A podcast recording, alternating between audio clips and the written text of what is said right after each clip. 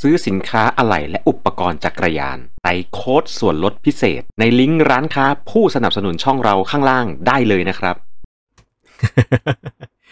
อะวันนี้เป็นการคุยกันในหัวข้อที่อาจจะไม่ได้เกี่ยวข้องอะไรนักกับเรื่องราวของการฝึกซ้อมไม่ได้เกี่ยวข้องกับเรื่องราวของการเลือกซื้ออุปกรณ์หรือการปั่นจักรยานหรืออะไรที่ที่เกี่ยวข้องโดยตรง เป็นเรื่องราวของความบันเทิง เป็นเรื่องราวของอโลกของจินตนาการ ที่เอาเรื่องราวของจักรยานเข้าไปอยู่เป็นส่วนหนึ่งของสตอรี่ที่เก็บมาเล่า แล้วก็ทำให้ไม่ว่าจะเป็นนักปั่นหรือว่าจะเป็นคนธรรมดาทั่ว ๆ ไป ได้เข้ามารู้จักกับความความเป็นจักรยานเรื่องราวของอารมณ์ของมันได้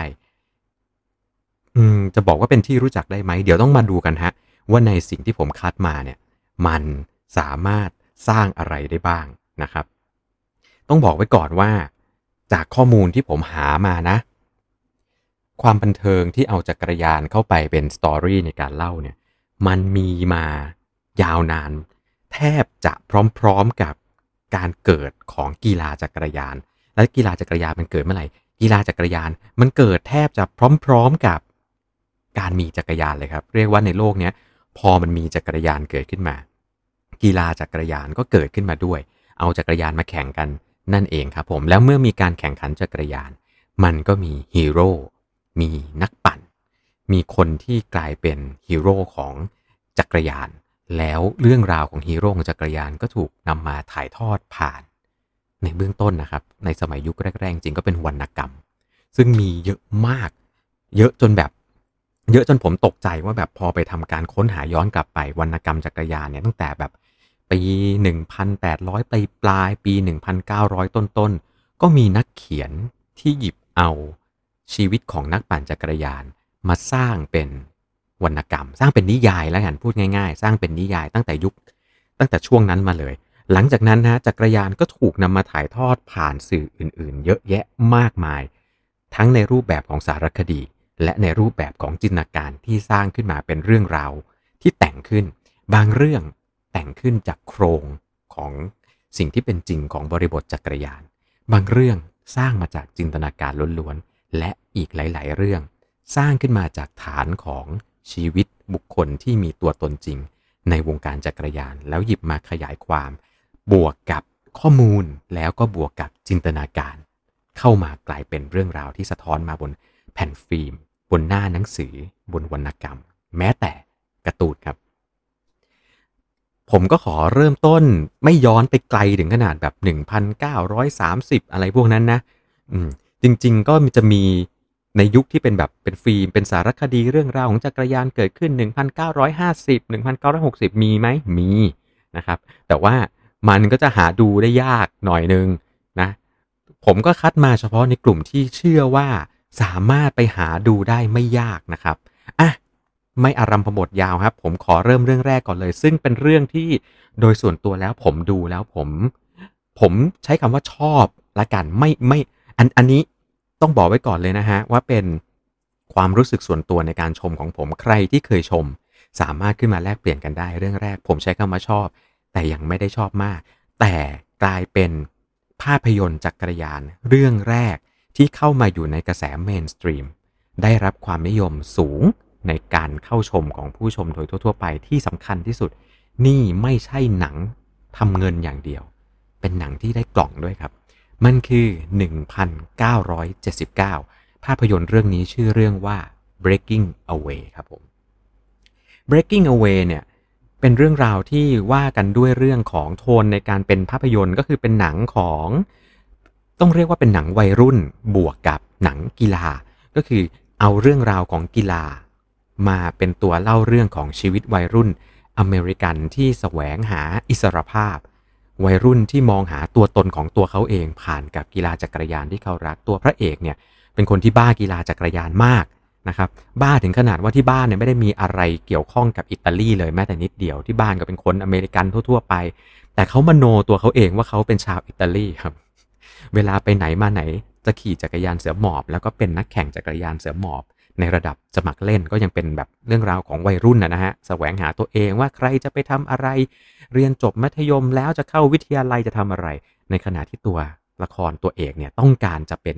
นักแข่งจักรยาน โดยที่เขามีความใฝ่ฝันว่า เขาจะต้องเดินสายตามกับบรรพบุรุษอิตาลีที่เขามี เรียกว่า อ่าเป็นคนที่ขี่จักรยานบ้าจักรยาน โกนขนหน้าแข้งนะครับ เวลาเรียกพ่อในหนังถ้าใครดูนะครับ เวลาเรียกพ่อเขาจะไม่ได้เรียกพ่อแบบที่ชาวอเมริกันเรียกไม่ได้เรียกแดดหรืออะไรเงี้ยเรียกเป็นแบบเหมือนคนอิตาลีเรียกพ่อ ซึ่งที่บ้านก็จะงงมากว่าแบบที่บ้านที่บ้านเราไม่ได้เป็นอิตาลีทำไมไอ้บอนี่มันบ้าอิตาลีจังวะ Breaking Away ฮะเป็นหนังที่ว่าได้เรื่องราวแบบนี้แหละนะครับ โดยที่ได้รับรางวัลไปนะครับ ก็คือรางวัล ตุ๊กตาทองนะแปลง่าย ๆ ก็คือรางวัลออสการ์นั่นเอง Academy Award นอกจากนั้นยังได้รับการเข้าชิง Golden Globe หรือว่าลูกโลกทองคำอีกหลายรางวัลนะครับ ในรางวัลออสการ์ที่เขาได้เนี่ยรวมถึงอะไรบ้างรู้ไหมฮะ ก็คือรางวัลบทภาพยนตร์ยอดเยี่ยม รางวัลภาพยนตร์ยอดเยี่ยม รางวัลผู้กำกับภาพยนตร์ยอดเยี่ยม แล้วก็รางวัลนักแสดงหญิงยอดเยี่ยม ต้องเรียกว่าเป็นหนังวัยรุ่น กีฬาเรื่องแรกที่สามารถคว้าออสการ์ได้อย่างประสบความสำเร็จขนาดนี้ก็ว่าได้ หนังเรื่องนี้ได้รับการวิพากษ์วิจารณ์อย่างสูงมากครับ ไม่ใช่เฉพาะเรื่องราวของจักรยานเท่านั้น แต่เรื่องราวของการตีแผ่การสะท้อนความเป็นหนังวัยรุ่น แล้วก็เป็นเหมือนเป็น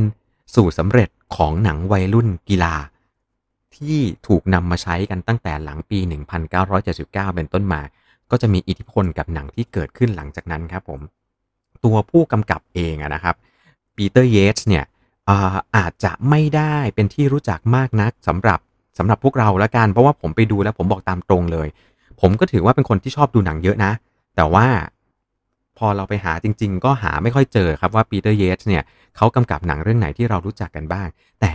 คนหนึ่งที่ผมว่าเป็น key สำคัญมากของภาพยนตร์เรื่องนี้ที่ทำให้ภาพยนตร์เรื่องนี้ประสบความสำเร็จก็คือนักเขียนครับที่เขียนบท ภาพยนตร์เรื่องนี้ เขาชื่อว่าสตีฟเทสิกสตีฟเทสิกเนี่ยเป็นชาวเป็นชาวยูโกสลาอ่าเป็นชาวยูโกสลาเวียที่อพยพนะครับลี้ภัยสงครามมาอยู่ที่สหรัฐอเมริกาตั้งแต่เด็ก ๆ แล้วก็เรียนร่ำเรียนมหาวิทยาลัยที่นั่น แล้วที่สำคัญตัวสตีฟเนี่ยเขาชอบปั่นจักรยานครับ เขาเป็นนักปั่นจักรยาน นักแข่งจักรยานระดับสมัครเล่น ซึ่งเรื่องราวของ breaking away นี่เองครับ เขาดึงเอาเรื่องราวของอเพื่อนที่อยู่ในทีมเมทที่แข่งจักรยานด้วยกัน ซึ่งสะท้อนเรื่องราวนี้ในปี 1962 เขากับเพื่อนของเขาเนี่ยที่แข่งจักรยานนะครับ ชื่อว่าเดฟเบลสนะครับ เดฟเบลสเนี่ยเป็นนักแข่งจักรยานที่อยู่ใน ทีมเดียวกันกับตัวของสตีฟซึ่งเป็นผู้เขียนเรื่องนี้ทั้งคู่เนี่ยแข่งในรายการแข่งขันที่เรียกว่าแข่งกันอยู่ในอยู่ในเวโลโดมขนาดใหญ่ ซึ่งจะเรียกให้ถูกต้องเรียกเป็นสนาม NASCAR นะครับ สนาม NASCAR ก็คือเหมือนเวโลโดมของรถยนต์นี่นะครับขนาดใหญ่ขี่กันอยู่ในนั้น 500 รอบ 500 รอบใครที่ชนะขี่ได้ ก่อนก็จะเป็นผู้ชนะ ซึ่งตัวเขาเองเนี่ยก็ร่วมขี่กันอยู่ในทีมนี้ด้วยที่เป็นแบบการทีม relay และผลัดผลัดกัน เขาเนี่ยดึงเอาเพื่อนร่วมทีมของเขา character ของเพื่อนร่วมทีมของเขา มาสร้างเป็นบทภาพยนตร์เรื่อง breaking away และทำให้ breaking away เนี่ยเข้าไปประสบความสำเร็จในการสร้างออกมาเป็นภาพยนตร์อย่างที่บอกไปแล้วว่าคว้าออสการ์ไปเพียบเลยครับ หนังเรื่องนี้ถ้าใครไปได้ดู จะมีหลาย ๆ โทนหลาย ๆ อย่าง ซึ่ง สะท้อนความเป็นนักปั่นจักรยาน เรื่องนี้ต้องบอกได้เลยว่าถ้าเกิดใครชอบปั่นจักรยาน ผมแนะนำให้ลองดูเรื่องนี้ พยายามหาแล้วภาคไทยไม่มีนะครับ ไม่มี แต่ข่าวดีคือ ผมเจอมันอยู่ใน YouTube ฮะไปลองเซิร์ชหาการ breaking away มีอยู่ใน YouTube หาดูไม่ยากนะครับ ลองดูฮะบางอย่างก็ใกล้เคียงบางอย่างก็อาจจะจริงบ้าง เรียกว่าดึงเอาจินตนาการมาผสมกันกับเรื่องราวที่เกิดขึ้นจริงของเพื่อนเขา แล้วดึงมาสร้างเป็นภาพยนตร์เรื่องนี้ แล้วก็น่าจะเป็นหนังเรื่องแรกอย่างที่บอกครับว่าทำให้ภาพยนตร์และก็กีฬาจักรยาน เข้ามาอยู่ในสายตาของคน ในสังคมโดยกว้าง เพราะต้องบอกว่าแม้แต่ในสหรัฐอเมริกาเนี่ยในปี 1979 นะฮะกีฬาจักรยานยังเป็นกีฬาที่มีคนรู้จักและให้ความสนใจกับมันน้อยมาก ๆ ครับผมมาดูกันเรื่องต่อไปครับ เรื่องต่อไปเนี่ยน่าจะเป็นเรื่องที่หลาย ๆ คน น่าจะพอผ่านตากันมาบ้าง มีการเข้ามาฉายในประเทศไทย ผ่านทางเคเบิลทีวีที่ชื่อว่า IBC มีใครทันไหมฮะเคเบิลทีวีที่เป็นชื่อว่า IBC ครับผม ภาพยนตร์เรื่องนี้ฮะออกฉายในสหรัฐอเมริกาปี 1986 ครับผม หรือประมาณ 7 ปีหลังจาก Breaking Away ชื่อว่า The American Flyers ผมจำชื่อภาษาไทยไม่ได้จริงๆ ว่าชื่อเรื่องนี้ว่าอะไรนะครับผม หนังเรื่องนี้ถูกกำกับโดยผู้กำกับภาพยนตร์ที่เป็นภาพยนตร์เชิงดราม่านู่นนี่นั่นนะครับ ที่ก็มีชื่อเสียงพอสมควรเลยครับผมกับผู้กำกับภาพยนตร์ที่ชื่อว่าจอห์นแบทแฮมนะครับจอห์นแบทแฮมเนี่ยกำกับภาพยนตร์ทั้งเรื่อง d r a c u l a แล้วก็ Saturday Night Fever อ่าพอจะคุ้นๆกันบ้างเนาะถ้าเกิดเป็นคนที่ที่ชอบดูภาพยนตร์นะครับ และนำแสดงโดยใครรู้ไหมฮะ นำแสดงโดยเควินคอสเนอร์นั่นเอง หลังจากที่เควินคอสเนอร์เนี่ยเล่นเรื่องนี้นะครับเขาก็เริ่มเป็นที่สนใจของผู้กำกับภาพยนตร์อีกมากมาย ดึงเอาไปเล่นหนังอีกหลาย ๆ เรื่อง ซึ่งหลังจากนั้นไม่นาน เขาก็ไปเล่นหนังในเรื่อง Untouchable แล้วก็ตามมาด้วย Dances with Wolves ซึ่งทำให้เควินคอสเนอร์เป็นที่โด่งดังขึ้นมาในวงการภาพยนตร์เควินคอสเนอร์ฮะรับบทเป็นชายหนุ่มคนหนึ่งในเรื่องนี้ ซึ่งไปดึงเอาน้องชาย ซึ่งก็ต้องเรียกว่าน้องชายเขาก็ไม่ค่อยในเรื่องนะครับ ก็เป็นน้องชายที่อาจจะยังค้นหาตัวเองไม่เจอ ยังไม่เจอว่าชีวิตของตัวเองต้องเป็นอะไร ยังไม่เจอความหมายของชีวิตครับผมเควินคอสเนอร์ไปดึงน้องชายมา ร่วมกันแข่งจักรยานกับเขา เพื่อจะลงแข่งจักรยานกันในรายการที่ใหญ่ที่สุด ซึ่งสำหรับตัวเขาเองในตอนนั้นมองว่าเป็นเป้าหมายที่ยิ่งใหญ่มาก รวมกันมาสร้างเป็นทีมจักรยาน โดยที่มีหลาย ๆ คนเข้ามาร่วมกันทำให้เกิดทีมนี้ขึ้นมาครับผม การแข่งอยู่ในบริบทของการแข่งจักรยานในเชิง สมัครเล่นกึ่งกึ่งจะเป็นอาชีพนะครับ เพราะว่าในการแข่งขันเนี่ยมีทีมต้องเรียกว่าทีมตัวร้ายแล้วกัน ทีมตัวร้ายในเรื่องรู้สึกจะเป็นทีมที่ใช้คำว่าเป็นทีมที่มาจากน่าจะมาจากรัสเซีย ผมจำไม่ได้แล้วว่าในเรื่องใช้คำว่ารัสเซีย หรือว่าสหภาพโซเวียตนะครับ โดยที่ในเรื่องเนี่ยสมมุติให้ทีมนี้นะฮะใส่ชุดทีม7 e เ e ่ e อซึ่งเป็นทีมดังใน ในอเมริกาในช่วงนั้นมีทีม7 e เ e ่ e เกิดขึ้นมาแล้ว แล้วก็มีการล้อเลียนมุมต่างๆ ของวงการกีฬาจักรยานในยุคนั้น อย่างเช่นตัวร้ายมีฉายาว่า The Cannibal ซึ่งก็ล้อมาจากฉายาของเอ็ดดี้เมิร์กซึ่งเป็นตำนานนักแข่งแล้วก็ได้รับฉายาแบบเดียวกันนี้ อย่างในภาพยนตร์จะมีเจ้าหมาตัวหนึ่งที่มาชอบวิ่งไล่พระเอกเวลาออกไปซ้อมปั่นจักรยานกันนะครับ หมาตัวนี้ในเรื่องชื่อบ๊อบบี้ ซึ่งชื่อบ๊อบบี้เนี่ยเอามาจากโค้ชที่เป็นโค้ชของทีมชาติสหรัฐอเมริกาที่เป็นโค้ช full-time ก็คือโค้ชอาชีพเต็มเวลาคนแรกของทีมชาติสหรัฐ เข้ามาดูแลในเรื่องของการแข่งขันกีฬาจักรยานเป็นผู้ฝึกสอนทีมชาตินั่นเองก็ดึงโค้ชบ๊อบบี้มาเป็นการสะท้อนนะเหมือนว่าซ้อมสปรินต์กับเจ้าหมาบ๊อบบี้เนี่ยก็เหมือนกับว่า บ๊อบบี้เป็นโค้ชให้ ก็เลือกเอาชื่อโค้ชมาเป็นชื่อหมา ไม่ได้เป็นการดูถูกนะฮะ เป็นการนำเสนอผ่านมุมสัญลักษณ์เฉยๆมากกว่า นอกจากนั้นก็ยังมีสัญลักษณ์ต่างๆ อีกเยอะแยะ รวมถึงจักรยานที่อยู่ในเรื่องนี้ด้วยนะครับ ก็มีจักรยานที่เป็นตำนานหลาย ๆ ตัวอย่างเช่น Specialized ตัวที่เป็นสีแดงเพลิงตัวที่ได้รับความนิยมเป็นตัวแรก ๆ ก็มีเรียกว่าอะไรเดียมีบทบาทอยู่ในภาพยนตร์เรื่องนี้ด้วยเช่นกัน ให้ใครสนใจเรื่องนี้สามารถหาดูได้ครับ มีภาคไทย นะครับผมลงอยู่ในเว็บไซต์นู่นนี่นั่นก็อาจจะเป็นต้องเรียกว่าเป็นเว็บผี ดูหนังก็ลองหาดูครับ The American Flyers ค่อนข้างดูง่าย เป็นที่น่าเสียดายจริง ๆ ว่าหนังเรื่องนี้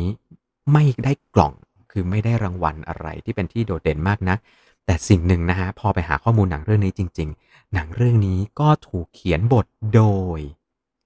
สตีฟเช่นกัน คนที่เขียนบทเรื่อง breaking away ครับสตีฟเทสิก ซึ่งเป็นผู้ลี้ภัยชาวยูโกสลาเวีย หลังจากที่เขาเขียนเรื่อง breaking away เขาก็เป็นคนที่มาเขียนพล็อตเรื่องเขียนตัวบทของ American Flyers แล้วถูกดึงมาสร้างเป็นภาพยนตร์ตัวนี้นั่นเองฮะดังนั้นต้องเรียกได้ว่าตัวสตีฟเองเนี่ยมีบทบาททั้งภาพยนตร์เรื่อง Breaking Away แล้วก็ American Flyers แล้วเนื่องจากตัวเขาเองเนี่ยต้องเรียกว่าเป็นน่าจะเป็นแฟนพันธ์แท้นะครับของจักรยาน ที่เอาเรื่องราวที่ตัวเองรักมาสร้างเป็นบทภาพยนตร์ ที่ประสบความสำเร็จที่สุดคนหนึ่งในวงการ ทั้งวงการจักรยานและก็วงการภาพยนตร์เลยครับ แต่ถ้าเกิดจะพูดถึงภาพยนตร์ยุคใหม่ ที่ว่ากันด้วยเรื่องของจักรยาน แล้วก็ประสบความสำเร็จ พอสมควรได้รับการพูดถึงเยอะมาก โดยเฉพาะในสังคมจักรยาน เพราะเป็นภาพยนตร์ที่สร้างมาจากเรื่องจริงครับผม ภาพยนตร์เรื่องนี้สร้างมาจากเรื่องจริงของแกรมโอบรีนะครับผมซึ่งเป็นนักปั่นที่พยายามจะทำลายสถิติโลก 60 นาที หรือว่า hour record โดยที่เขาเนี่ยสร้างจักรยานจากอุปกรณ์ที่เขามีอยู่ในบ้าน เขาเป็นคนหนึ่งที่บ้าจักรยาน แล้วใช้เครื่องซักผ้าของตัวเอง พัฒนาขึ้นมากลายเป็นจักรยาน ภาพยนตร์เรื่องนี้คือภาพยนตร์เรื่อง The Flying Scotsman ครับผม The Flying Scotsman เป็นภาพยนตร์ที่ ต้องเรียกว่าเป็นกึ่งกึ่งสารคดีนะครับ เพราะว่าสร้างมาจากเรื่องจริงกำกับการแสดงโดยนะครับผมขออนุญาตอ่านโพยนะฮะเพราะผมคงจำทั้งหมดไม่ได้ครับผมภาคกำกับการแสดงโดยดักลาสแมคคินแนนภาพยนตร์เรื่องนี้เป็นภาพยนตร์ที่บอกได้ตามตรงเลยว่าในช่วงนั้นเนี่ยผมไม่ได้ ไม่ได้ได้ข่าวภาพยนตร์เรื่องนี้มาก่อนเลยนะนะครับ มันออกฉายในโลกนี้นะครับในปี 2006 ใช่ไหมฮะ เป็นภาพยนตร์ที่ผมไม่รู้จักกับมันมาก่อนเลย ในปีนั้นผมนั่งเครื่องบินไปสหรัฐอเมริกา แล้วในเครื่องบินน่ะมันก็จะมีหนังให้ดูใช่ไหมผมก็กดกดกดไปจะดูเรื่องอะไรดีว่า แล้วมันนานไงนั่งจากนั่งไปอเมริกามันหลายชั่วโมง ผมก็กดดูไปเรื่อยๆ เอาเรียกว่าดูหนังที่รู้จักไปเกือบหมดละ แล้วก็ไล่ดูหนังที่ไม่รู้จักจะดูเรื่องอะไรดี ปรากฏว่าผ่านผ่านใบปิดโปสเตอร์ของ The Flying Scotsman เฮ้ย จักรยานนี่หว่า ดูสิ ปรากฏว่าตลอด flight นั้นน่ะ ผมดูหนังเรื่องนี้ไป ดูจบรอบหนึ่งแล้วนะ แล้วก็พัก สักพักหนึ่งเปิดดูอีกรอบหนึ่งเลย ทันทีครับผม เพราะว่าถึงแม้ว่าจะไม่ได้เป็นภาพยนตร์ที่ได้กล่องและยิ่งใหญ่มากนัก แล้วก็ผมก็ไปเช็คดูก็ไม่ใช่ภาพยนตร์ระดับดัง popular นะ แต่สำหรับคนขี่จักรยานนะครับ ดูหนังเรื่องนี้แล้วสนุกมาก อินมาก คุณจะเห็นหลาย ๆ อย่างที่เกิดขึ้นในโลกจักรยานในช่วงในช่วง ในช่วงประวัติศาสตร์ช่วงนั้น เราจะได้เห็นท่าขี่ที่ถูกแบนของแกรมโอบรีเราจะได้เห็นการกำเนิดของล้อคาร์บอน3ก้าน ที่บริษัทดูป้องแล้วก็ Specialize เข้ามาทำให้เขาเอาไปเพื่อทำลายสถิติโลก 1 ชั่วโมง แล้วเราจะได้เห็นการแข่งขันนู่นนี่นั่นเราได้เห็นสิ่งที่เกิดขึ้นจริงในวงการจักรยาน เราได้เห็นการแบนท่าขี่ของ UCI เราได้เห็นการพยายามต่อสู้ เราได้เห็นเรื่องของกฎกติกาต่างๆ การผิดกติกาที่เกิดขึ้นและต้องแก้เกมต้องทำอย่างไร ฉากหนึ่งที่ติดตามมากใครน่าจะจำได้นะครับ ว่ารถของพระเอกผิดกติกาในเรื่องของความยาวเบาะกับตัวแกรงกะโหลก ก็ทำการหั่นเลื่อยเลื่อยจมูกเบาะทิ้งนี่ไง แข่งได้แล้ว ปรากฏว่า UCI ไม่โอเคไม่ยอมครับผม เพราะว่าอุปกรณ์ไม่ได้อยู่ในสภาพสมบูรณ์พร้อมในการแข่งขัน สุดท้ายฮะเขาต้องวิ่งออกไปหาเบาะที่สั้นพอที่เขาจะใส่และสามารถขี่ได้ ซึ่งในหนังก็รู้สึกว่าจะออกไปข้างนอก แล้วก็ไปเจอจักรยานชาวบ้านนี่แหละ ก็ไปขอซื้อเบาะเข้ามาแล้วมาประกอบกับจักรยานตัวเอง แล้วก็มาขี่ทำลายสถิติโลก hour record ครับ นี่คือหนังเรื่อง The Flying Scotsman ต้องดูฮะเรื่องนี้บอกได้เลยนะครับ แล้วเราลองมาดูหนังในยุคที่เริ่มใหม่ขึ้นกันมาบ้าง ปี 2012 ฮะ หรือว่า 9 ปีที่แล้วมีหนังอยู่หนึ่งเรื่อง ซึ่งต้องเรียกว่าเป็นหนังที่ค่อนข้างจะนอกกระแส แต่ในความนอกกระแสนั้น มีเรื่องราวน่าสนใจและพอไปดู ผมเคยดูแล้วนะเรื่องนี้สนุกมากครับผม Rising from Ashes หรือว่าจะต้องเรียกว่าอะไรดีอะผุดขึ้นมาจากเท่าฐานนะครับ เป็นหนังกึ่งกึ่งสารคดีที่ว่าด้วยเรื่องของการสร้าง ทีมจักรยานเพื่อฝันจะไปสู่การแข่งขันระดับโลกรวมถึงเข้าสู่ พยายามที่จะไปสู่ฝันของการมีนักปั่นเข้าไปอยู่ในตูดฟองส์ของประเทศรวันดาครับ ก็เป็นประเทศที่อาจจะต้องเรียกว่าคือเราเราพูดถึงรวันดาเราไม่นึกถึงจักรยานแน่นอนฮะหนังเรื่องนี้ก็เป็นหนังที่อย่างที่บอกฮะเป็นเป็นหนังที่กึ่งกึ่งจะเป็นสารคดี ถามว่าได้รางวัลเยอะไหม ไม่ได้รางวัลเยอะครับ ถามว่าได้ได้ ไม่ได้กล่องแล้วได้ได้ได้ได้เงินไหมก็เออไม่ได้โล่แล้วได้กล่องไหมก็ไม่ไม่ค่อยได้อีกเช่นกันฮะผลงานการกำกับของ TC อ่า TC Johnstone นะครับบอกตามตรงเลยไปดูข้อมูลพ่วงกับ ก็ไม่ไม่ไม่ค่อยรู้จัก แล้วก็หนังเรื่องนี้ด้วยความที่มันมีโทนคล้าย ๆ หนังสารคดีหน่อยๆนะครับ ทำให้หลาย ๆ คนที่ดูแล้วอาจจะรู้สึกว่าไม่ค่อยชอบแล้วไม่ค่อยสนุก แต่ผมเชื่อเลยผมการันตีฮะ ถ้าคุณขี่จักรยาน คุณดูหนังเรื่องนี้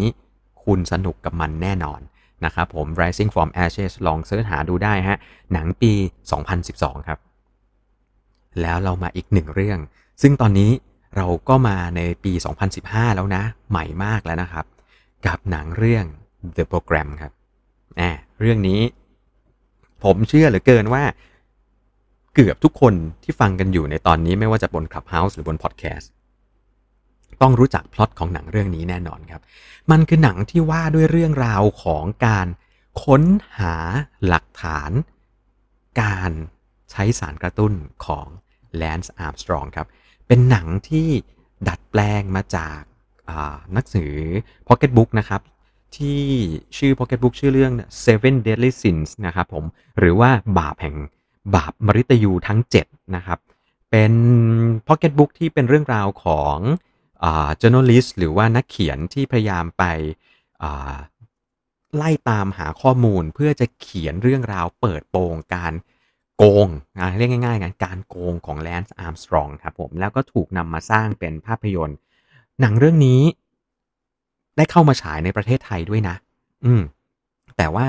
แทบจะไม่มีใครพูดถึง แล้วก็แทบจะไม่มีใครได้รับข่าวคราวอะไรกับมันเลยแม้แต่นิดเดียว ถ้าใครไปค้นหาดูใน Google จะพบว่าก็ในปี 2015 นะครับ มีการพูดถึงเอาไว้ในเว็บไซต์ Ducking Tiger แล้วหลังจากนั้นก็จะแบบเงียบๆไป ก็ไม่ค่อยมีใครได้สนใจไปดูมีไม่มีใครพูดถึงสักเท่าไหร่ แม้แต่ตัวผมเองเห็นข่าวเรื่องนี้เสร็จปุ๊บ ผมก็ไม่ได้ไปดู ผมจำไม่ได้ด้วยซ้ำว่าตกลงมันเข้าฉายอย่างไงบ้าง แต่สุดท้ายก็ไปตามหามาดูจนได้สำเร็จครับผม ถามว่าหนังสนุกไหม สนุกในระดับที่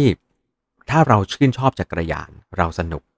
แต่ถามว่าถ้าเกิดพล็อตของมันเนี่ย Flying Scotsman เนี่ยสนุกกว่าเยอะ แล้ว American Flyers ดูง่ายกว่ามากที่สำคัญที่สุด Breaking Away ดูแล้วอิ่มกว่า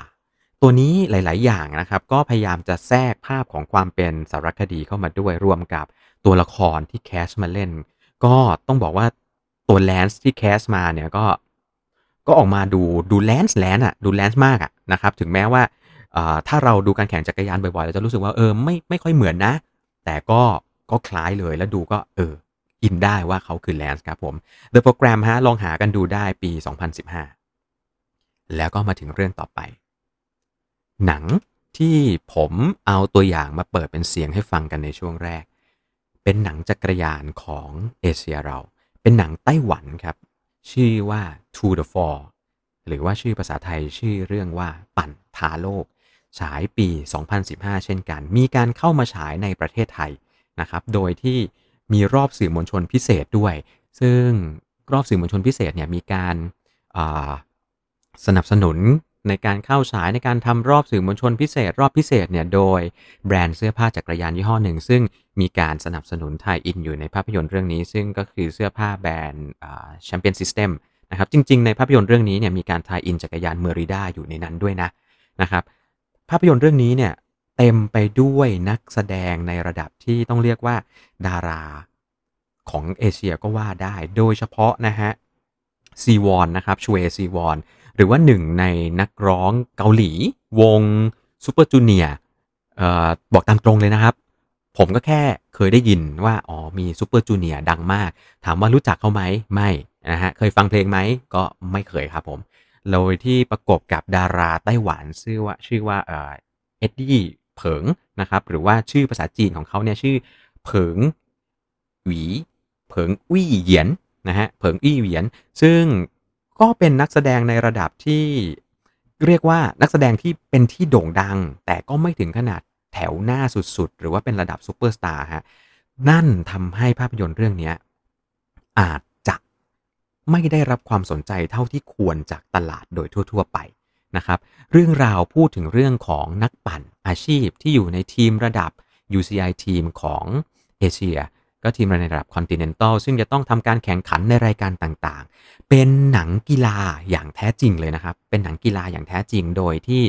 ใช้กีฬาจักรยานเป็นตัวเล่าเรื่อง ในหนังมีเรื่องราวของการเล่าเรื่องของการ แข่งขันกันเรื่องราวของความรุ่งโรจน์เรื่องราวของความตกต่ำของตัวละครที่เป็นนักปั่นจักรยานที่อยู่ในเรื่อง มีเรื่องราวของการเข้าไปเกี่ยวข้องกับเรื่องราวของการโกง เรื่องราวของสารกระตุ้น มีเรื่องราวของเพื่อนรักหักเหลี่ยมโหด แย่งรัก แย่งตำแหน่งกันในทีม ซึ่งใครจะเป็นตัวเด่นตัวรองอะไรก็ตาม และสุดท้ายด้วยมิตรภาพและนักกีฬากลับมากันอยู่ในบทสรุปบทสรุปของช่วงสุดท้าย หนังเรื่องนี้ถามว่าพล็อตเรื่องน่าสนใจมากขนาดไหนพล็อตเรื่องก็ต้องถือว่าเป็นพล็อตเรื่อง ถ้าว่ากันตามตรงเลยก็ค่อนข้างจะน้ำเน่าพอสมควรนะฮะเพียงแต่ว่าสิ่งที่เจ๋งมากของหนังเรื่องนี้นะฮะทีมงานถ่ายทำเนี่ยทีมกำกับภาพนะครับทีมภาพเนี่ยใช้วิธีในการไปลอกมุมกล้อง และวิธีการใช้กล้องเล่าเรื่องของหนังที่ว่ากันด้วยเรื่องของการแข่งรถ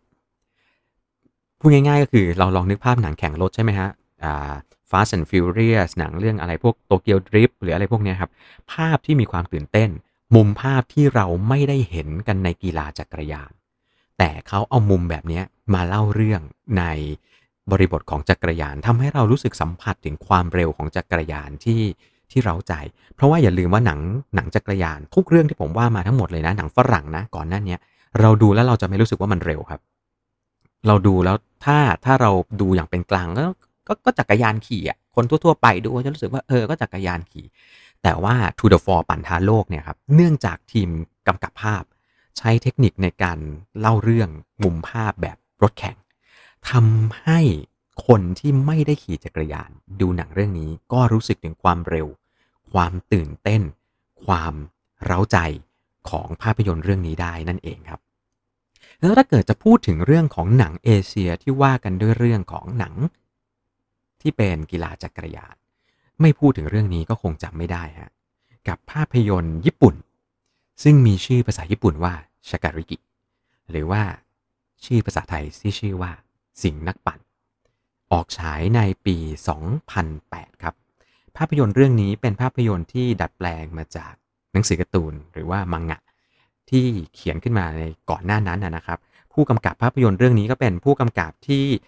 ถนัดในการทำหนังวัยรุ่นทำหนังสนุกสนานทำหนังแนวชีวิตวัยรุ่นมาก่อนนะครับผมชื่อว่าสักครู่นะฮะขอเปิดชื่อว่าชินสุเกะโอโนะนะฮะเป็นผู้กำกับภาพยนตร์เรื่องนี้ โดยที่เขาไปเอาพล็อตของการ์ตูนเรื่องชาการิกิของนักเขียนที่ชื่อว่ามาซาฮิโตะโซดะนะครับ ซึ่งเดี๋ยวจะคุยกันเรื่องของการ์ตูนเรื่องนี้กันอีกหนึ่งรอบนะนะครับ เอามาดัดแปลงสร้างเป็นภาพยนตร์ที่ว่ากันด้วยเรื่องของเด็กหนุ่มคนหนึ่ง ซึ่งมาจากเมืองแห่งเนิน และก็เป็นเด็กหนุ่มซึ่งบ้าการขี่จักรยานขึ้นเนิน ไปเข้าในโรงเรียนมัธยมปลาย ด้วยความใฝ่ฝันว่าอยากจะเข้าร่วมกับทีม แข่งจักรยาน แล้วก็จะไปล้างแค้นกับคู่แข่งของคู่ปรับของเขาที่อยู่ในเรื่องนี้ ซึ่งพล็อตในภาพยนตร์กับพล็อตในการ์ตูนเนี่ยก็ต้องบอกว่าไม่เหมือนกัน ตัวแสดงก็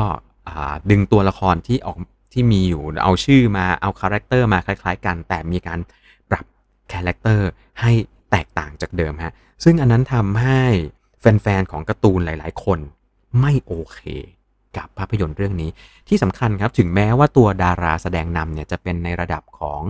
เอ่อต้องเรียกว่าอะไรนะ J-pop หรือว่าเป็นเป็น boy band J-rock ของญี่ปุ่นนะฮะแต่ก็ไม่ได้ทำให้มันประสบความสำเร็จในระดับของตลาด เอเชีย โดยเฉพาะในบ้านเรา ภาพยนตร์เรื่องนี้เข้ามาฉายในบ้านเราแล้วก็เงียบ เป็นที่น่าเสียดายจริงๆครับ มันมันมันเงียบฮะ ผมไปดูภาพยนตร์เรื่องนี้ในโรงแล้วก็ในโรงวันนั้นนะ ค่อนข้างเงียบเหงา แทบไม่มีคนเลยนะครับ แล้วก็เสียงตอบรับหลังจากนั้นทั้งในเรื่องของการวิจารณ์ เรื่องของอ อะไรอะเรื่องของเสียงในโลกของสื่อต่างๆ ก็พูดถึงภาพยนตร์เรื่องนี้ออกมาได้ไม่ค่อยไม่ค่อยดีนักครับนี่คือนี่คือตัวอย่างของชุดแรกที่ผมหยิบขึ้นมา ซึ่งเป็นชุดของภาพยนตร์ เดี๋ยวใครที่ดูอยู่นะฮะ ใครที่ฟังอยู่ตอนนี้ ใครเคยดูเรื่องไหนบ้าง อยากให้ลองมาเล่าสู่กันฟังสัหน่อยหนึ่งครับว่า ใครเคยดูเรื่องอะไรกันบ้าง แล้วเรื่องไหน ท่านรู้สึกอะไรกับภาพยนตร์เรื่องนี้ แต่ว่าตอนนี้ผมขอเบรกมาทักทายกับทุกท่านที่อยู่ในพื้นที่ตรงนี้กันก่อนนะครับผมอ่าพบกับเรานะฮะที่ขับจักรยานประมาณ2ทุ่มครึ่งของทุกๆคืนวันศุกร์ได้ แล้วก็ฟังย้อนหลังได้ทางพอดแคสต์ครับผมไม่ว่าจะเป็น Spotify หรือว่า Apple Podcast ครับ เรื่องราวก็จะมีในมุมต่างๆ มากมาย ไม่ว่าจะเป็นเรื่องของการฝึกซ้อมข่าววงการกีฬาจักรยาน แล้วก็เรื่องของวัสดุอุปกรณ์ ซึ่งวันนี้ก็ขอเปลี่ยนมาเป็นเรื่องราวเบาๆกันบ้างครับ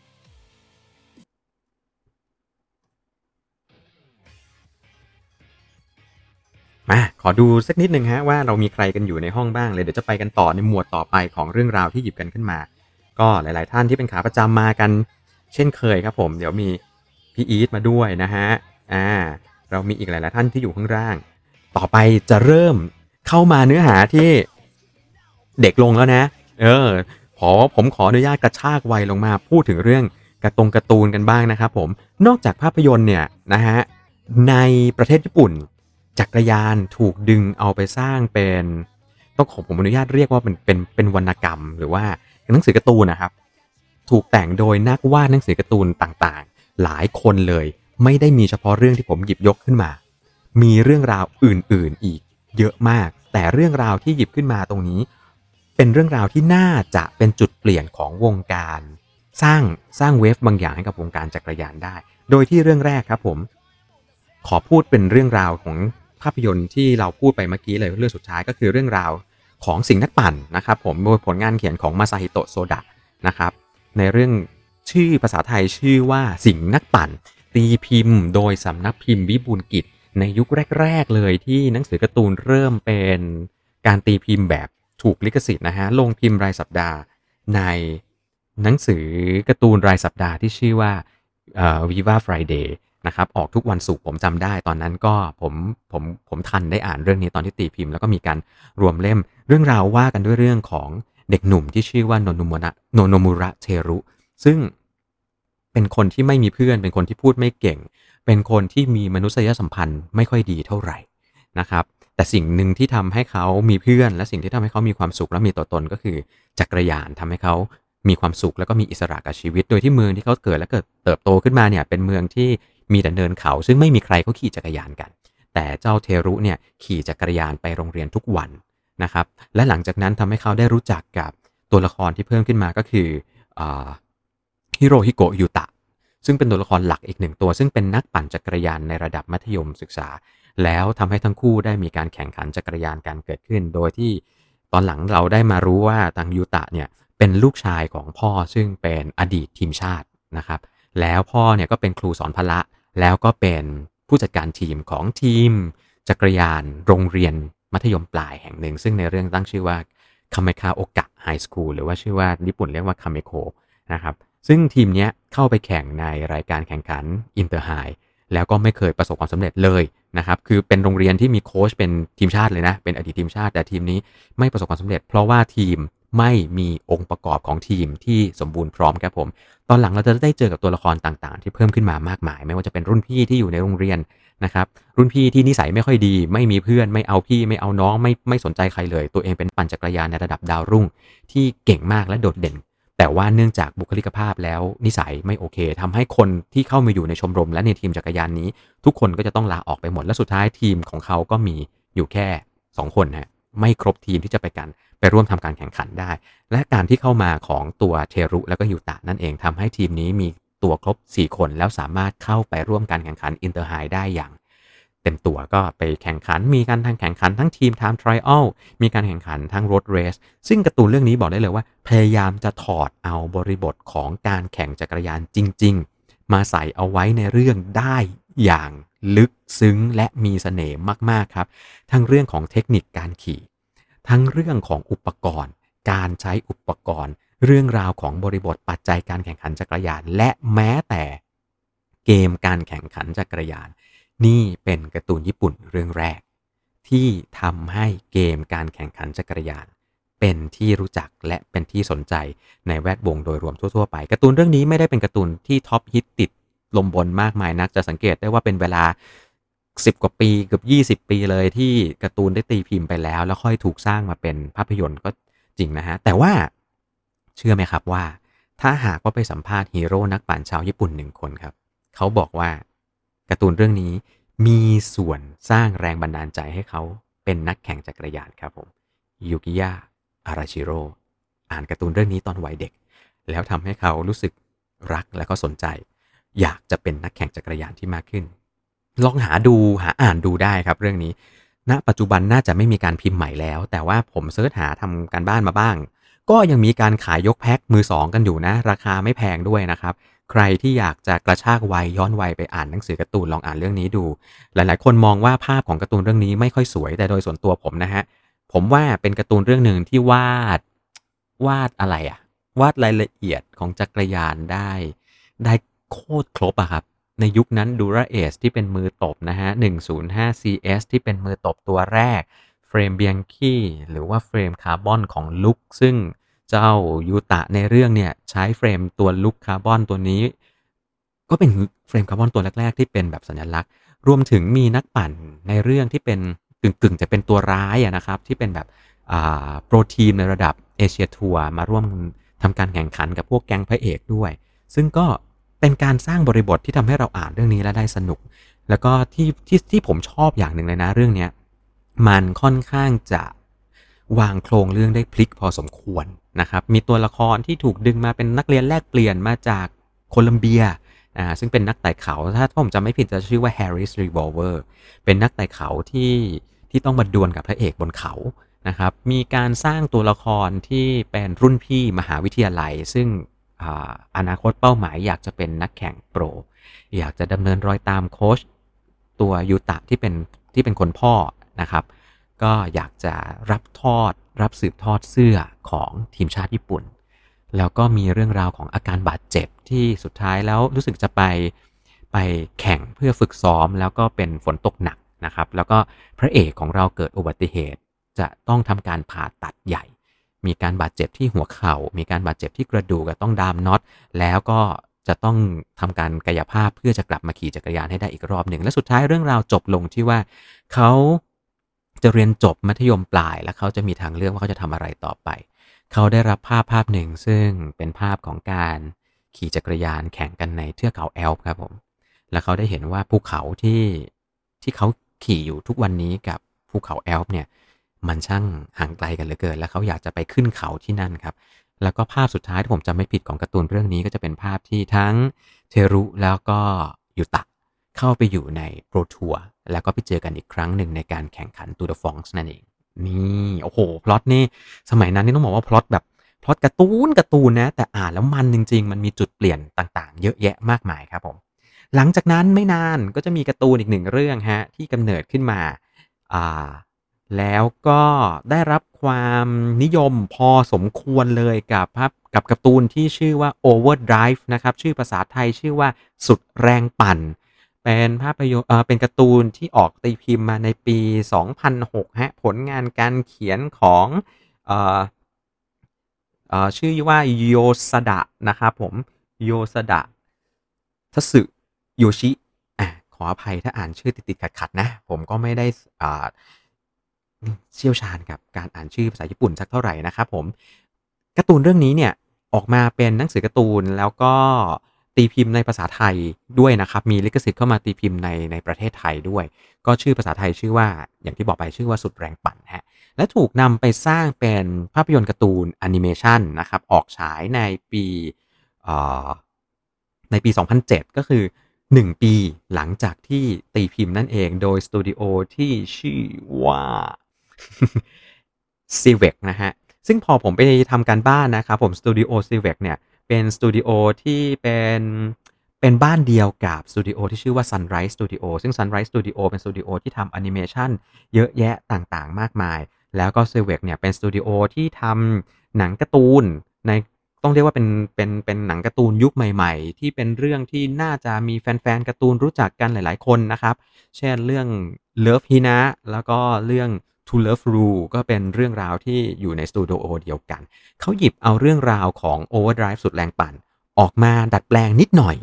แล้วก็เอามาสร้างเป็นภาพยนตร์การ์ตูนออกฉายถ้าผมจำไม่ผิดจะฉาย 2 ซีซั่นนะครับผม เรื่องราวของสุดแรงปั่นเนี่ยเล่าเรื่องของพระเอกที่ชื่อว่าชิโนซากิมิโกโตะซึ่งเป็นเด็กที่คาแรคเตอร์คือเป็นเด็กอ่อนแอ เล่นกีฬาไม่เก่งมนุษยสัมพันธ์ไม่ค่อยดีเท่าไหร่เรียนก็ไม่ค่อยได้เรื่องพูดง่ายเป็นเป็น loser ต้นฉบับ loser ขนานแท้ของของการ์ตูนญี่ปุ่นที่จะเขียนแบบตัวละครตัวหนึ่งที่แบบดูเนิร์ดเนิร์ดดูไม่ได้เรื่อง ดูดูไม่มีอะไรโดดเด่นเลย แต่ปรากฏว่าเขาถูกดึงถูกเชิญชวนมาเข้าที่ชมรมจักรยานของโรงเรียน โดยสาวคนหนึ่งดึงเข้ามา แล้วเขาก็เข้าใจว่าการที่เขาได้มาอยู่ที่นี่เนี่ยเขาน่าจะได้มีชีวิตของอการเป็นวัยรุ่นที่สมบูรณ์แบบ และทำให้เขาได้เจอกับเพื่อนๆเจอกับรุ่นพี่อีกเยอะแยะมากมายครับผมในเรื่องนี้พระเอกเราก็เป็นนักปั่นสายขาวอีกเช่นเดียวกันนะครับ ซึ่งในเนื้อหาในในตัวการ์ตูนเนี่ย ตัวนี้สามารถดูได้นะ ถ้าผมจำไม่ผิดนะฮะ สามารถดูได้ตอนนั้นเข้ามาฉายทาง True Vision นะครับ แล้วก็ตอนนี้มีอยู่ใน YouTube สามารถหาดูได้ Overdrive สุดแรงปั่นนะครับ มีครบซีซั่นที่ฉายเลย ก็จะมีช่วงในการแข่งขันที่เป็นการแข่งขันรถเรส แล้วก็ได้เจอกับนักปั่นที่เป็นแบบ เป็นคุณลุงนักปั่นมีหนวดคนหนึ่งซึ่งต้องเรียกว่าเป็นอะไรอะเป็นตำนานนักปั่นสายเขานักไต่เขาชั้นนำก็จะถูกเด็กวัยรุ่นพวกนี้ซึ่งเป็นสายเขารุ่นใหม่ที่ขึ้นมา มาสอนว่าคุณจะต้องขี่เขายังไง คุณจะต้องมีความเคารพกับขุนเขาที่คุณขี่ ซึ่งเชื่อไหมครับว่าคาแรคเตอร์ของหน้าตาการ์ตูนเรื่องนี้ แล้วย้อนกลับไปเรื่องก่อนหน้านี้คือเรื่องสิงห์นักปั่นชาการิกินะฮะ มีหนึ่งตัวการ์ตูนที่หน้าตาเหมือนกันไว้หนวดเหมือนกัน ทราบไหมครับว่าคาแรคเตอร์นี้ผู้เขียนของทั้งสองเรื่อง ดึงมาจากคาแรคเตอร์ของ